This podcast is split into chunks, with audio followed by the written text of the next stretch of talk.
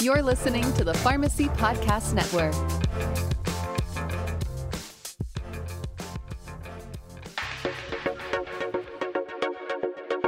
Hello and welcome again to another episode of Game Changers Clinical Conversations. I am your host, Jeff Wall, professor of pharmacy practice at Drake University. Welcome. Um, hopefully uh, you're having an okay week. Um, hopefully uh, where you're living, think you're staying safe and things along those lines. Uh, here in, in, in Iowa, I was just uh, talking to uh, to my partner, Jake, that we just got blasted with snow. So we're kind of digging our way out, but but but things are going okay. So uh, again, welcome to Game Changers. Please, uh, if you get a chance, uh, head on over to where you get your podcast, uh, hit that like like button, uh, subscribe to us. Also, uh, please head over to our producer, C E Impact. Uh, they are uh, the producers of tons of great C E, including, of course, this this uh, program. And for a, a, a very, very reasonable fee, you actually get C E for the simple uh, uh, uh, fact of listening to my voice once a week and, and uh, uh, punching in a, a few things in, on a website, and voila, you get some C E. Uh, this coming week, we have uh, uh, the C E I's uh, Impact uh, uh, Expo, which is, uh, uh, I've been very honored to, to speak at for years. It's terrific. Uh, tons of great programming for all pharmacists and all walks of, of, of practice. So please head over, check out uh, the expo, check out uh, what you can sign up for. Uh, and we're actually going to be, uh, myself and Jake will be doing a uh, a, a gigantic uh, uh, COVID uh, thing next week. So uh, hopefully that'll, that'll work as well. So today, however, we are going to be talking about uh, smoking cessation, which uh, even though I'm an inpatient pharmacist, I have to admit is an issue near and dear to my heart, not because I smoke, because I know, and I was fortunate enough Not, not not not to fall into that, but because I, during my residency training, I uh, was fortunate enough to go through the University of Pittsburgh smoking cessation program. They had all our residents go through that program, and um, I uh, loved it, and uh, and I was I was blown away by by you know the the the relatively simple yet yet impactful things that a smoking cessation counselor do can that, that can help uh, smoke uh, smokers qu- uh, quit smoking,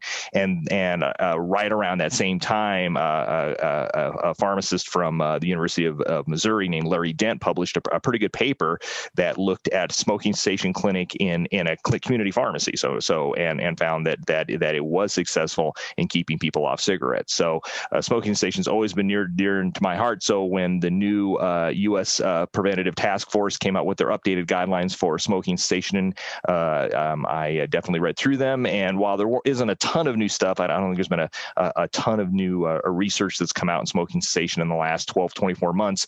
Uh, it, I think it does. This is a, a great time to, to take a second, go to that website and kind of page through it. Certainly if you're a community pharmacist, I think that that there are fewer uh, uh, clinics easier to start in a community pharmacy than a smoking cessation clinic, because many of the, uh, the therapies are over the counter now, of course, with the, most of the nicotine replacement therapy that you're going to use.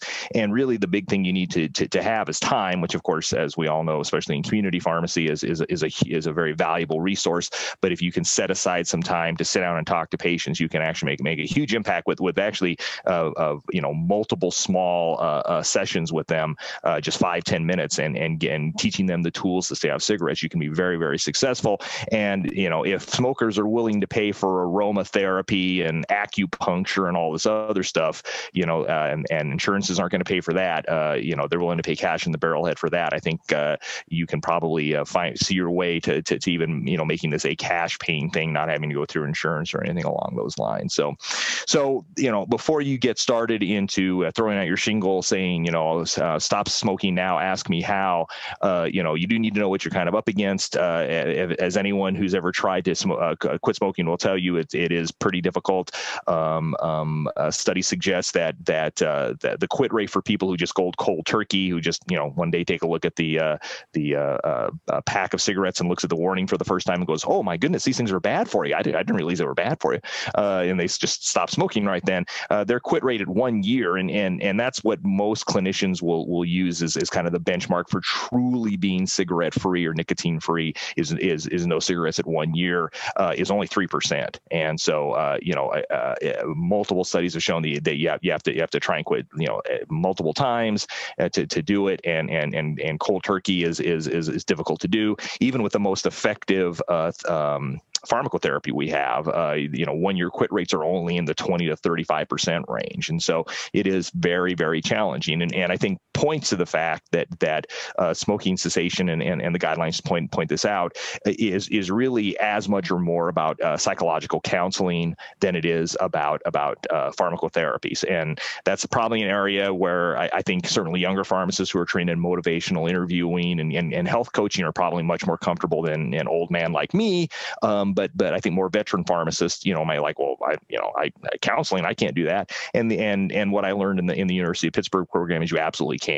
Um, um, this this is not you know Freudian psychology or anything. It's literally giving people tools like things like diversion therapy, where uh, you know uh, people who smoke tend to smoke a lot in their cars, and and that's become part of their routine as they're driving to and from work. How do you fix that? Take the cigarettes out of the car, clean the car so it doesn't smell like cigarettes. Where you had cigarettes, have some sugar-free gum or candy or something along those lines. Take a different route to work so that you have you have to think about how you're going to get there. Um, I, I I always when I talk about this with my students, I usually I usually point out that most of us have driven to work or school so many times that we could do so in our sleep, and we probably have at some point in our lives, and and and so smoking becomes part of that automatic behavior as as as you're as you're as you're um, uh, driving to work or school, and so you know yeah, diversion therapy is is is a very effective therapy at, at, at doing that. So that's just one example of of of some of the many psychological tools, and you don't need to sit down, you don't need to have somebody sit on a couch and tell you about your mother or anything like that. I mean, really, these are just simple simple things to say. Okay, let's talk about you know how many cigarettes did you have today? What's your level of of craving? How many times, you know, uh, you know, did you almost get a cigarette? What were some of the things that, that were happening? What were going? What was kind of what were you thinking when it was happening? What was the situation? And when that situation occurs again, how can we keep you know make you go, I don't need a cigarette today? And and and it can, you can be very successful at that. So um, I would uh, you know if you're going to throw out your shingle, definitely get some training in this. Uh, the American Lung Association for many years has had uh, uh, kind of train the trainer stuff. They actually will train uh, uh, healthcare providers of all stripes Uh, Uh, on some of these tools, and, and they have workshops, you know, very frequently. I would assume in the uh, post-COVID world, when we get back to normal, that'll happen again, where they'll be able to have these these uh, um, uh, uh, workshops, and and it's it's a you know a one or two day thing, uh, and and pretty affordable. So so something I really consider doing. But of course, being pharmacists and and and other clinicians, the other thing we're thinking about is is uh, pharmacotherapy for smoking cessation. And the studies are clear that that, that pharmacotherapy for smoking cessation does augment and, and help quit rates. So you know we, what are we talking about, and and what do, what do the the task force guidelines talk about? Um, I think obviously from an over the counter standpoint, the thing that we talk a lot about, of course, is is Um, um, uh, nicotine replacement therapy. Uh, when I came out of school, and, and even now, there's there's you know some some you know kind of rarely used forms of nicotine replacement therapy, like uh, the the nasal inhaler, you know, and and the oral the oral inhaler, which you know back in the day, you know, really you know kind of looked like I, I think it's kind of become what, what what vaping pens are now, kind of look like a plastic cigarette, you know. And I don't know, the some of the more veteran listeners may remember the commercials they used to have for it, where the guy's driving around in a convertible smoking a plastic cigarette, which to me made him look like an idiot, but hey, you know, that's just me. Um, you know, so, uh, uh, you know, when we talk about nicotine replacement therapy, I think we're thinking more of the over the counter stuff, which means, you know, patch gum and lozenges, I think, I think are, are, are really what you're looking at. The beauty of them is they're over the counter in most places. Uh, many states, including my own, actually have a, a standing public health order for pharmacists to be able to dispense and, and counsel patients on them. So that's kind of nice as well. Um, when do you use which, um, and, and, and, and all that sort of stuff. Uh, but generally, the, the thought is, and, and I think I think some evidence bears this out, that that combination therapy of of uh, the patch and uh, the gum, or the patch and the lozenge, is probably superior, especially in heavy smokers, to just one modality by itself. Um, uh, a way a mentor of mine said it, it's it's almost like it's almost like it's almost like uh, opioid therapy, where the nicotine patch gives you basal nicotine levels, and then the gum or the lozenge gives you you know bolus levels when they're feeling bad craving, you know, um, and I think that's that that's a way to go. And I think there's evidence that shows that that combination approach, again, especially in heavy smokers, um, is is is is uh, reasonable to do. There's always some concern, I think, about overdosing patients with nicotine, um, and um, I, I I always hasten to point out that you know if somebody's a pack a day smoker, and that's twenty cigarettes in a pack, and uh, you know the numbers are always kind of up in the air, but I think it's generally thought that every cigarette delivers between one and three milligrams of of nicotine nicotine to the brain. So, you know, let, let's shoot for the middle and say two, two times twenty is forty milligrams a day of nicotine that the person is already getting. And so probably a twenty-one milligram patch plus, you know, th- three or four uh, uh, pieces of gum a day is not going to be anywhere near to where the patient has, is already re- really living. So I've not been all that concerned about overdosing patients on nicotine. Certainly if they complain of a lot of nausea, that can be your first early clue that maybe they're getting a little too much nicotine. You may need to back off.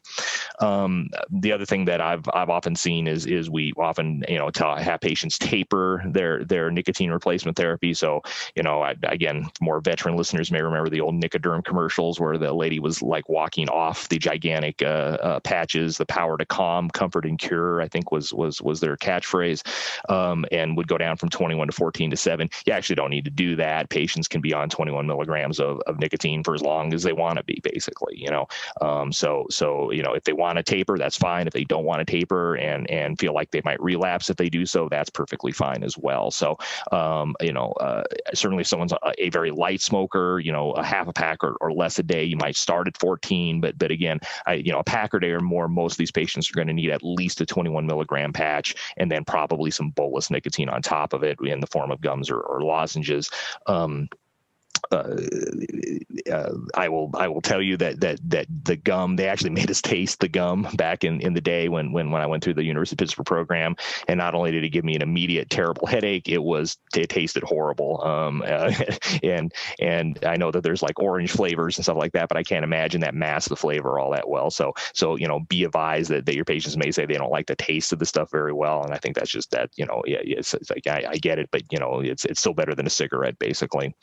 Um, Um, you know, so so nicotine replacement therapy is I th- I th- uh, certainly a, a, a reasonable agent, I think, and and the U S Uh, uh, Preventative uh, Task Force guidelines recommend it as a first line agent for for for, for smoking cessation. Um, if that doesn't work or isn't well tolerated, then you can move on to more systemic therapies, uh, and of course the two are, are bupropion and varenicline. Uh, bupropion has a, has a long history of use in in in treating uh, uh, um, uh, uh, nicotine addiction. Of course, it works because it blocks Uh, dopamine, and dopamine is one of the main uh, receptors in the pleasure centers of the brain.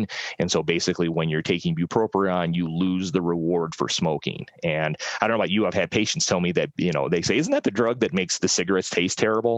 And I'm like, well, no, probably the cigarettes always tasted bad. You just weren't paying attention because you were getting the reward when you were smoking. So um, I, you know, I'm, I'm unaware that, that it actually makes cigarettes taste differently, but, but it certainly removes the reward for smoking. And so it turns, you know, this little lift, this little buddy of mine who gives me a little lift in the morning when I get up in the morning or when I'm under stress, to uh, um, um, you know, this you know smoke, smoking piece of weed in my mouth. What am I doing? This tastes terrible, sort of thing. The key piece then is is that, you know, most patients need to be smoking when they start bupropion, so they know they're not getting a reward for it. So like in my in the hospital setting where I work, you know, I've occasionally had residents say, well, I have a patient who's really interested in quitting smoking. Maybe we should start bupropion on them. And that never made a whole lot of sense to me because you can't smoke in the hospital. So how would they know they're not getting a reward for it? So um, I, I think, you know, you, you should start a, a quit date about uh, uh, start your, set your quit date about two weeks after being on the bupropion, and then and then uh, uh, try and stop from there. Again, studies show anywhere from kind of a twenty to thirty percent um, uh, uh, um, uh, one-year quit rate. Uh, some issues with bupropion that most people, I think, are pretty aware of. It, it does tend to make people bounce off the wall. So, you know, insomnia, nervousness can be can be a common issue with it.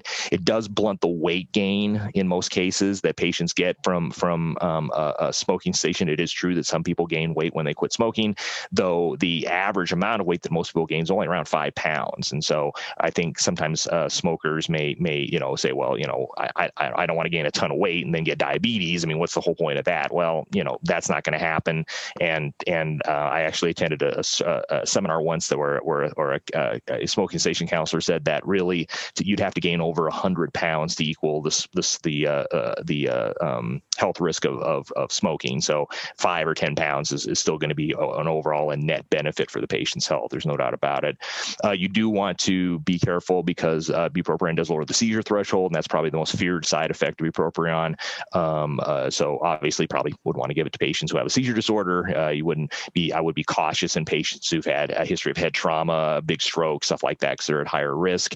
Um, I, you know, uh, you know, try to avoid in alcohol, alcohol uh, abusers as well. I, I know that's kind of plus minus. I, I think there is some evidence out there saying that it's probably relatively safe in, in those patients, but but many of the internists I work with, you know, uh, try not to use it in those patients just because, again, the risk of, of increased seizure threshold or decreased seizure threshold, excuse me, uh, anorexics and bulimics, because they're they're at a higher risk as well. And then, you know, as pharmacists, the other thing we have to do is is make sure we are not piling on drugs on patients that lowers the seizure threshold. And the the the, the big big offender I see there is tramadol. Um, I, you know, I I really counsel my uh, physicians to try to avoid the combination of tramadol and bupropion if at all possible. Uh, we've actually had uh, several cases of new onset seizures with that combination in my hospital in the last several years. So it's it's it's not it's not a figment of somebody's imagination or or a you know a theoretical uh, uh, interaction. It's it's the real deal, and I've definitely seen it. So um, I do try to avoid uh, that combo if at all possible. Sometimes it is impossible, but but but if at all possible, try to avoid that combination. Varenicline, of course, is a partial nicotinic agonist, and um, Um, it's it's an interesting drug because it's it's a nicotinic antagonist in, in the central nervous system and a nicotinic agonist in the periphery. Um, and so the theory was always that it might be even more effective at bupropion in taking away that that uh, um, uh, reward that you get, but it it may help blunt some of the the peripheral manifestations of withdrawal. That latter really didn't didn't didn't uh, uh, hold up in clinical trials. Uh, people who are on varenicline do have withdrawal about the same rate as everybody else does, but it seems to be even more effective effective than than bupropion in helping people quit, and and again the U S P uh, U S P T F guidelines basically say that that that you know varenicline is probably the most effective agent at at uh, uh, helping people stay off cigarettes. Um, it, it it it does have some uh, uh, interesting adverse effects, uh, just like bupropion. You do need to you know start the drug when you're smoking so that you're aware that you're not going to be getting the, the the reward for smoking. So keep that in mind. Nausea is pretty common when you start the medication, um, and and and that's why you need to titrate it up slowly. Uh, uh, probably the the biggest side effect people complain about are vivid dreams, not necessarily nightmares, but but, but very, very vivid dreams. Um, so so that's something you definitely warn patients about.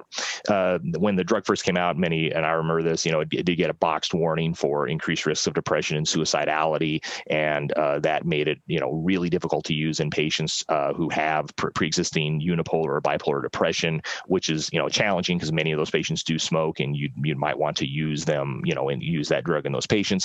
Uh, but then a large study uh, from the V A uh, came out, uh, it's been now five or six years ago, uh, that basically said that they their their own study did not find a significant re- uh, increased risk of suicidality in these patients. And so the F D A has actually removed that boxed warning. So that's kind of nice. Um, I, I, again, I'm not saying that, that that there's zero risk there, but I, I it's I think it, it does uh, open up the, the use of this medication to patients that I think when the drug first came out, you wouldn't be able to use it in. Um, it's big. Uh, handicap, of course, is it's still extremely pricey, and and uh, I know insurance coverage is always challenging with it. But again, U S P uh, P D F does point out that that it it is the uh, uh, probably the most effective drug for for smoking cessation. Um, and then finally, but right before we before we kind of sign off, uh, briefly discussing electronic cigarettes. Um, there was that study that came out in two thousand nineteen uh, that was a randomized uh, study that looked at electronic cigarettes uh, um, uh, for uh, tobacco cessation. So basically stopping uh, cigarette smoking and basically going to electronic cigarettes or vaping. Um, it was a British study that did find, probably not surprisingly, that people who uh, um, uh, switched over to electronic cigarettes actually were uh, and, and uh, had even more success than varenicline than stopping cigarettes. So then the sixty-four dollars question comes up, well, you know, does that mean electronic cigarettes are safe? And I think the answer to that question is largely we don't know. Um, you know, it stands to reason that that you know, since you're not actually you know smoking a combustible product, that that a lot of the carcinogens and tars that are in uh, tobacco cigarettes aren't going to be in electronic cigarettes, obviously. Um, but the bottom line is we're not going to know for another two decades whether these patients, uh, whether these whether people who vape are at increased risk of lung cancer and other cancers compared to to, to, to controls. Um, you know, we know that nicotine in and of itself does have vascular effects. So, you know, you know, just switching over to to vaping pens, will, will that will that you know decrease your risk of, of coronary disease and strokes and stuff like that? Again, a lot of this kind of remains to be seen. So I think the uh, the the guidelines talk about how the, the real goal should be complete nicotine um, abstention, and I and I think that's the the, the the the the absolute goal. But I have also heard experts in this field say that if they absolutely just can't get somebody off of of, of cigarettes, no matter what they try, and they've they've rotated through all these other therapies we've talked about, that you know it, it, that the the the per, per, pervading theory right now is it's probably reasonable to switch them because it probably is a, a safer than than smoking a combustible product. But again, it's you know we don't really know that, and we really won't know for for several years. So again, you know these guidelines are, are pretty interesting. As you can tell, it's something I'm I'm pretty interested in, even as an inpatient pharmacist. But uh, head on over, you can read them for free. Uh, we'll leave a we'll leave a uh, a link in the in the show notes, uh, uh, it's, uh, and and and just check them out and see what you think. And certainly, if if you're interested in in uh, uh, starting a a, a nicotine uh, or a, a smoking cessation clinic as a community pharmacy, um, I think that's something that that's certainly worth discussing. And, and you can certainly say that you've got evidence on your side suggesting that that you can do that. So so we'll wrap things up here in just a bit. But first, a word from our sponsor, C E I. Game Changers discusses clinical guidelines and pharmacotherapy trends that significantly impact practice. Game Changers is produced and accredited by C E Impact and hosted by Doctor Jeff Wall. New episodes are released each week and available for pharmacy continuing education credit to C E Impact subscribers. C E Impact subscription service brings you the C E you need on the topics that matter the most. Check out the link to sign up in the show notes. Use code PODCAST for a Pharmacy Podcast Network discount. So, uh, you know, smoking cessation. I've I've often said that that that uh, pharmacists could do more to help patients quit smoking than all the inhalers we dispense for them. Um, I, you know, you can really really save somebody's life this way, and and you know, it's not saving somebody's life like you're you know you know diving in front of a car to push them out of the way or something. It's it's it's not going to be an, an immediate satisfaction. It's it's the fact that you might they may dodge lung cancer, they may dodge heart attacks, they may dodge you know all these other things, and be able to see their grandkids go to high school or anything along those lines. And so um, uh, it's something that it's a, it's an incredibly important public health measure. And and I think, uh, you know, pharmacists as well as all other healthcare providers, you know, do need to pay more attention and how we can help these people, uh, you know, uh, stay tobacco free as, as much as they can. So anyway, that's it for this uh, episode. Thanks again for listening. Head over to where you get your podcast, hit that like button, uh, subscribe, please, and head over to C E Impact. Uh, we will catch you next week. Thanks again for listening. And remember, time flies. I don't know where it's going, but the most important day is today. Take care.